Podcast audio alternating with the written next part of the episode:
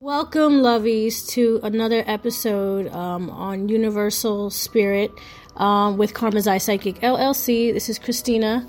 Um, today's episode, we're going to talk about um, something a little bit touchy, um, but I know we need to get it out there. We need to talk about it. So, this whole idea about spiritual or cultural appropriation and wondering if this happens in the spiritual community. Um, absolutely. So we're going to talk about it um, because I definitely want your feedback and I definitely want your questions and I I really want to have a conversation about this particular situation. So we all know about regular cultural appropriation, right?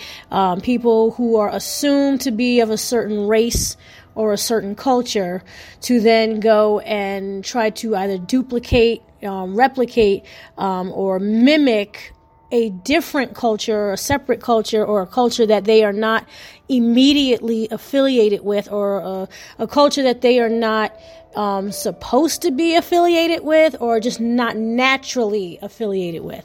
People would not assume that, you know, a little girl in India would want to get cornrows um, like a little girl in Camden, New Jersey. So, you know, for her to do that, you know, just in layman's terms, that would be almost like cultural appropriation. Oh, they're trying to be like us and vice versa. Um, does this happen in the spiritual community? Absolutely. Uh, we do have the huge debate about sage. Sage, I think, is the number one spiritual appropriated thing.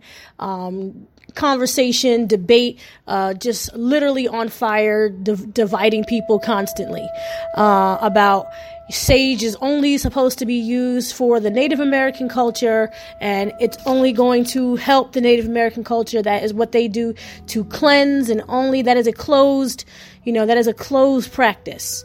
Okay, you know, what would be the difference between appropriation and a closed practice? That is a question.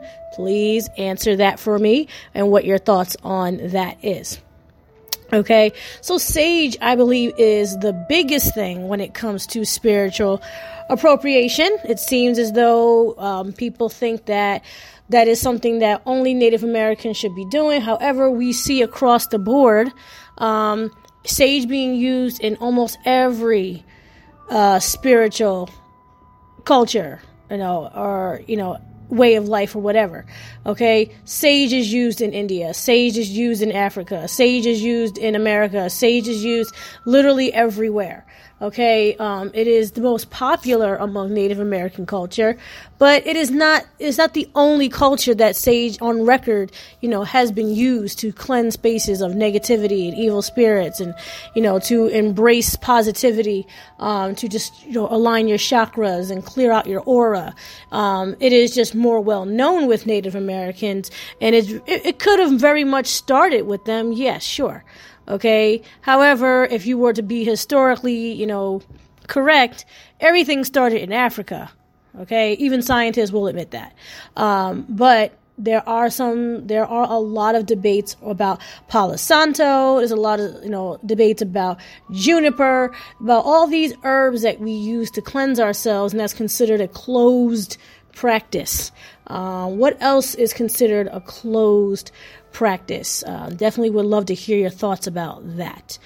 Um, and not just with Sage, uh, we're going to definitely go down a little bit of a of a, a, smaller, you know, rung of the ladder here. But Sage is the number one uh, debatable uh, spiritual practice that people just want to they play a tug of war with when it comes to um, you know appropriation in general um, that is only to be used for Native Americans and only for the tribal practices. Um, I mean that's really going to be a damper on the Wiccan community um, because that's one of the most famous. Uh, uh, spiritual tools that is used in the Wiccan and Norse pagan and Celtic uh, religions and spiritual cultures. Um, Besides sage, though, um, besides herbs, um, we can even go as far as to clothing, um, you know, candle burning, um, foods, oils, you know, the way we petition our ancestors, the even having the belief of ancestors. But what I really wanted to touch on today, um, you know, to make a, a, bit of a more focal point would be um, appropriating, worshiping other deities.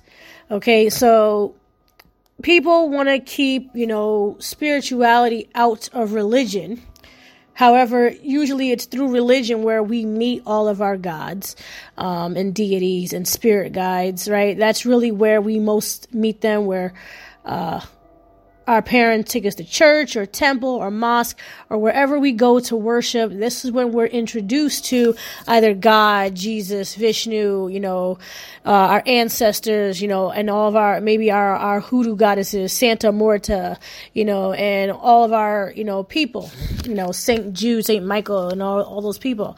Um, however, um, for people who are more spiritual, we don't like to put a title, so to speak, on what it is we do. Uh, we do have people who are a little centered around a certain practice spiritually, that you could be centered around being Catholic, but you don't want to call yourself Catholic. Uh, you could be centered around, you know, voodoo, but you don't want to call it voodoo. You call it hoodoo, which is like a subculture of, of voodoo. It's like the not, not the non-religious, uh, part of voodoo. Okay. So when you want to deep dive into that with the eclectic witches, okay, because people are becoming more and more eclectic um, spiritually every day. And when I mean eclectic, I mean you've got people who are practicing Reiki uh, with the chakras, with crystals and tarot cards and ancestors offerings down to sage and you know um, uh, bindi dots on their forehead, um, and they are not Hindu in particular. Um, and I mean, like, you can get an all around eclectic witch who's really practicing everything. So that's kind of what I want to get into. Um, I did have a friend, in fact, refer to this spiritual appropriation type uh, of eclectic witchcraft or, or te- eclectic spirituality as being, so to speak, a spiritual hoe right? It's kind of like you dip and dive into all the gods and deities and spirit guides like a hoe. Like you just kind of like you only bother them when you need them or you know this particular god or goddess is good for this and good for that. Um, and it almost has you basically just dipping your ink in everybody or dipping your pen in everybody's ink you know, it's kind of like, you know, maybe not a good look if, if it were you to be physically involved with every single one of those gods or deities, um, in a physical sense. But, I mean, spiritually, yes, I could definitely understand that terminology as being a spiritual hoe. Now, what exactly is being a spiritual hoe? right? It's kind of like, oh, you know, it is the spring solstice and it's time to honor Hecate and all these Norse and pagan gods. But then, you know, uh, fall rolls around and it's time to acknowledge all of the Hindu and Indian gods. And then, you know, winter comes around and now it's time to abide by all the Christian gods and saints and everything like that. And, you know, and go, so forth and so forth. Um, what, like, what are your thoughts about that in particular? Because we all know a spiritual person that really just has basically no spiritual boundaries. Um, is that frightening? Is that concerning? Do you feel as though that is disrespectful? Do you feel as though people should stay within the bounds of what they were taught? Do you feel as though it is, is it spiritually safe? Um, for someone to really do that? Um, do you feel as though, you know, that just might be, um, a little, you know, spiritually irresponsible, you know, or is like, you know, is that like a cause for calamity uh, in a person's life? Does that cause confusion and possibly a source of maybe mental illness? You know, that is a conversation. Uh, or do you think the opposite? Do you think that's a great way to explore the universe? Do you think that's a great way to get familiarized with a lot of people and how, you know, how they worship, what they believe, and just really absorb, you know, all of what life has to offer them in every spiritual way, in every spiritual form possible. I mean, we have people who are so spiritually eclectic that they go as far as to learning, you know, up to like 15 different languages and speaking them fluently just for the sake of worshiping deities, um, just for the sake of uh, fitting into, you know, every culture that resonates with them. I'm not going to say every single culture would resonate with them, but I have, you know, been around with people who have a very diverse spiritual culture. I've seen like, you know, very, you know, white lighter, you know, witches who use love and light and they, then they, you know, they deal with, um, Catholic saints, um, but they go as far as to also honor um, and worship and give offerings to Baphomet. Um, and then, you know, they worship Lucifer, uh, giving the historical context. You know, that wouldn't be. Uh, that wouldn't be concerning for for us who had done our research to know that Lucifer is the morning star, but in a lot of biblical texts, he is considered to be the devil. However, like I said, you have to be more diverse and ed- diverse and educated to not get concerned about that. However, um, to be involved with Baphomet and then be involved with Hecate, you know, and go as far as to be involved with Lilith. Oh, excuse me. I'm sorry, guys. I'm burping on my podcast. Um, so yeah, so we see this spiritual diversity. Um, and like I said, like people will go as far as to, you know, making sure they know everything about them, you know, and it's kind of like, do you think that that is a wrong thing to do? Do you think that is the right thing to do? Do you think that, you know, there should be some boundaries? Um, on people who are spiritually eclectic. Um, for those of you who do shop in my shop at karmazaiPsychic.com, I do have a variety of deities um, that are featured on my on my site. Where as far as we go, as far as you know, the Far East, you know, I have things that are dedicated to Caishen Ye, uh, which is a you know Eastern god of money and wealth. Um, mostly, you know, celebrated in China for the Chinese New Year. Very, you know, very, uh, very important uh, holiday of that year, uh, of every year. I'm sorry. Um, then we go as far as to having Rama and Sita, and that's something that is worshipped in you know India.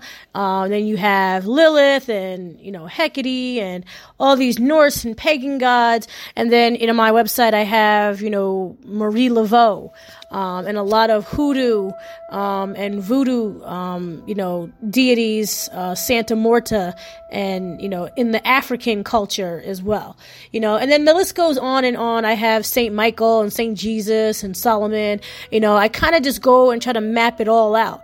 Um, but it is interesting to know, you know, how people feel, you know, about this mixture of cultures. You know, is it scary? Is it enticing?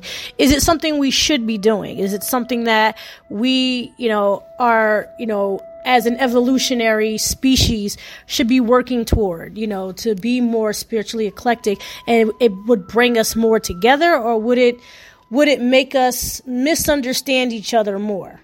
Because I feel as though it would make us understand each other more when you given the similarities between all these cultures. It's almost like they're all the same per se, and just slapping different names on them.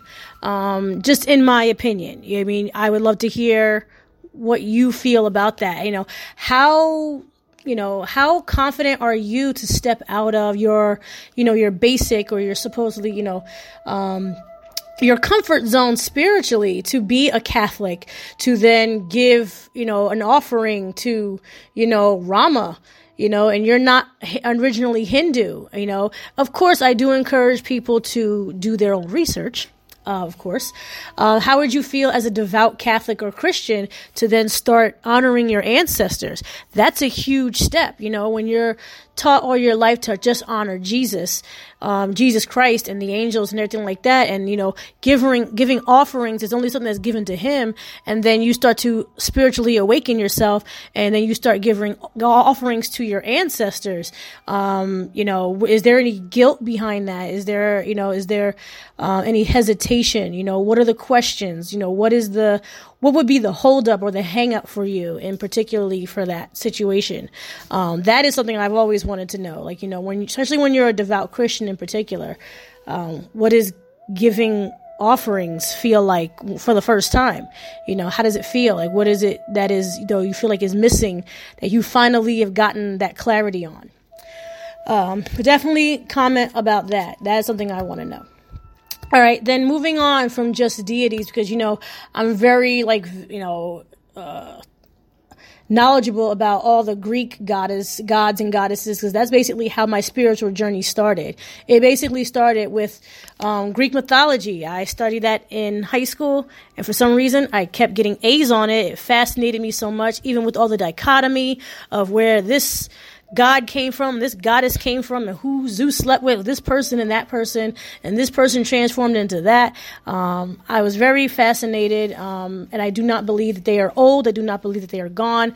I do that they, I do believe that they are very alive and well, just like Jesus is, and just like you know Hecate is, and just like um, Rama and Caishen Ye are, and Marie Laveau, and you know Santa Morta, and on and on. So um, now you know spiritual appropriation moving on to like clothing you know and not just the culture just like being drawn to it.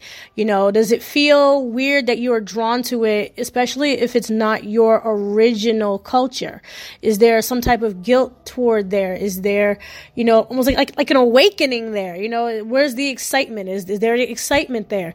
Do you know do you finally feel like you belong uh, in one culture or the other both cultures all of them um, definitely something that I would want to really get a lot of comments on and a lot of conversation going about uh, that. You know, um, I don't know. I didn't couldn't figure out any other word to use than appropriation. I would almost say like spiritual assumption, because spiritual assumption would be more tied to your location and tied to your racial and ethnic group. Where it's kind of like if you are Indian, you are assumed to be Hindu or Buddhist, you know, and if you're African American, you are assumed to be Christian or Catholic, you know, or some type of voodoo or you know. Uh, you know, some kind of African, you know, culture and Native American and so on and so on. You know, it is, it does become a thing where you will see an African American female, you know, turn to Buddhism or Hinduism and, you know, vice versa. And I'm not on here to be offensive. I'm not on here to say anything wrong. So please do not get offended by anything that I am saying. Um, I'm just pointing out the, the names of the religions and cultures um, and, you know, how we are molding into these things um, regardless of our ethnic backgrounds and even the cultures we were brought up in. Um, there's a lot of talk and a lot of, di- you know, division in families from people who grow up, you know, one culture to then become in another culture. And we see this divide the most um, that gets the most attention is when people are are raised in a Christian um, in a Christian uh, household. Now, not to not to knock the other main religions of the world. Okay, when you're born Jewish as well, when you're born Muslim. Okay, um, I do know those are like the three top religions of the entire world. Okay, um, but you see a lot of attention around uh, being a Christian in particular when changing your spiritual culture. So when you go from going to church every Sunday, which is ritualistic, going to, you know, praising to Jesus, you know, every Sunday, giving your physical money offering, which is also ritualistic.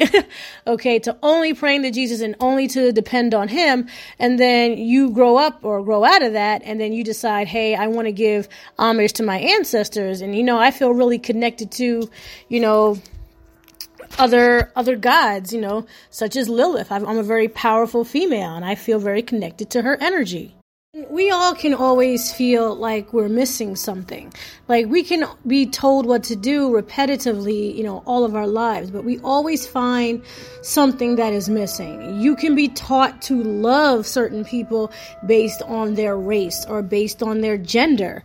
Uh, however, the real you will always come out. The real desires that you have will always be who you are, and that is not limited to your spiritual self. Your spiritual self might say, you know, I, you know, I can really dig some of this Christian stuff. However, you know, I'm really interested in what, you know, um, the Buddhists got going on, and you know, the burning of the incense and the praying and the needing for searching for peace. Um, that could just be who you are, your spiritual makeup, which is basically almost like your physical DNA. There is such thing as a spiritual DNA. Um, so we're, we're always going to connect to those parts that we feel, you know, that we belong to, that we feel connected to, regardless of our social cultures and regardless of our ethnic cultures or, or, ethnic boundaries or you know whatever limits you want to put on them you know our spirit will always um, defy them. They will always defy those those limits. Um, so just to basically double back on, you know, what this whole entire episode is about just basically, you know, being drawn to things that are not in your natural environment, your natural uh, cultural environment, spiritual, you know, social environment, and things that you probably were not brought up on. Now, however, there is, you know, um, a slither of us who, you know, have a culture where you know everything is always accepted. We are very eclectic you know a, lot of people now are, are growing to the idea of you know allowing their children to be very diverse when it comes to you know religions and cultures now. I am seeing more and more of people teaching their kids about other cultures in their in their daily lives in their homes and being more not only being more accepting but just a, just a, a higher understanding. Uh, and i think that's a really beautiful thing um, to teach the next generation excuse me um you know the wisdom that we have accumulated as adults where it's kind of like i really wish somebody had taught me at a younger age to accept this more or to accept this first or really to you know even love myself first you know before i pick a partner and to really connect with my spirit before i start giving energy and you know uh, time to other you know entities and and gods and stuff like that to understand my spirit first you know or vice versa to really understand you know um, that not, to see how we're all the same you know how we do have so many uh, similarities across the board um, and to see that you know to rather be united rather than being spiritually divided. I know it sounds so cheesy. I, you know, it really is sounding really cheesy. Um, but let's face it. I mean, there's a lot of us right now who are even listening right now. Um, you are dedicated somewhere in your soul to teaching your children um, something completely different from what you were raised. Literally, hardly anyone that comes across my podcast or even my website or even me in particular, you are aligned with trying to find something more, find something new. Literally, I am not the last stop. I am one of the stops on the way, usually.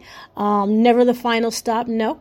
Um, I am definitely grateful to have you, you know, you know, meet with me spiritually you know, on a collective, you know, uh, plane with all the other spirits aligned with this purpose of wanting to do more, know more, see more, and experience more, um, and really to get those conversations, you know, had those conversations and answer answer those questions. You know, do you have friends that are very spiritually diverse? You know, their spiritual culture different from yours. How are they the same, and etc. Um, and that is going across ethnic backgrounds as well, culture, you know, and location. You know, where you are in the world. You know, sometimes in United States. You could just be literally two or three towns away from a completely different culture, you know, and some of us are more than willing to take those 30 minute drives to be connected to something that we feel as though resonates with us. And to be honest with you, most of us, most of us are awake in the inside. Not all of us express it, but most of us are awake on the inside okay? And we feel the passion of wanting more and experiencing more.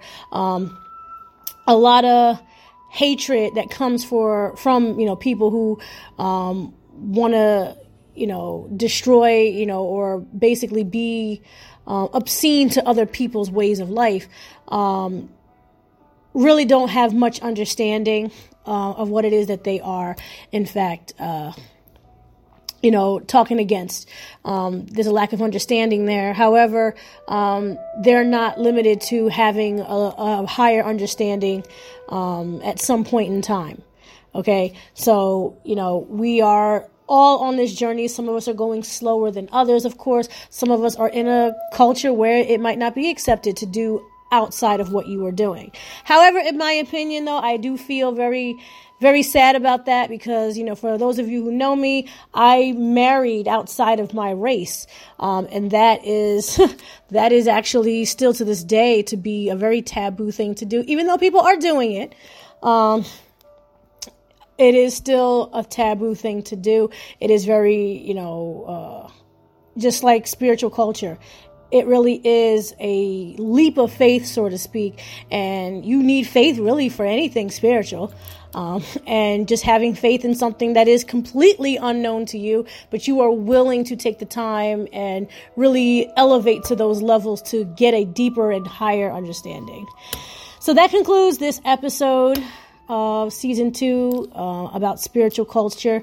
Um, I really guys, I hope you guys enjoyed it. I really hope you guys can really ask a lot of questions, really answer some of these questions, and really have you know, have these dialogues. You know, what do you think about it? What do you agree with, and what do you disagree with?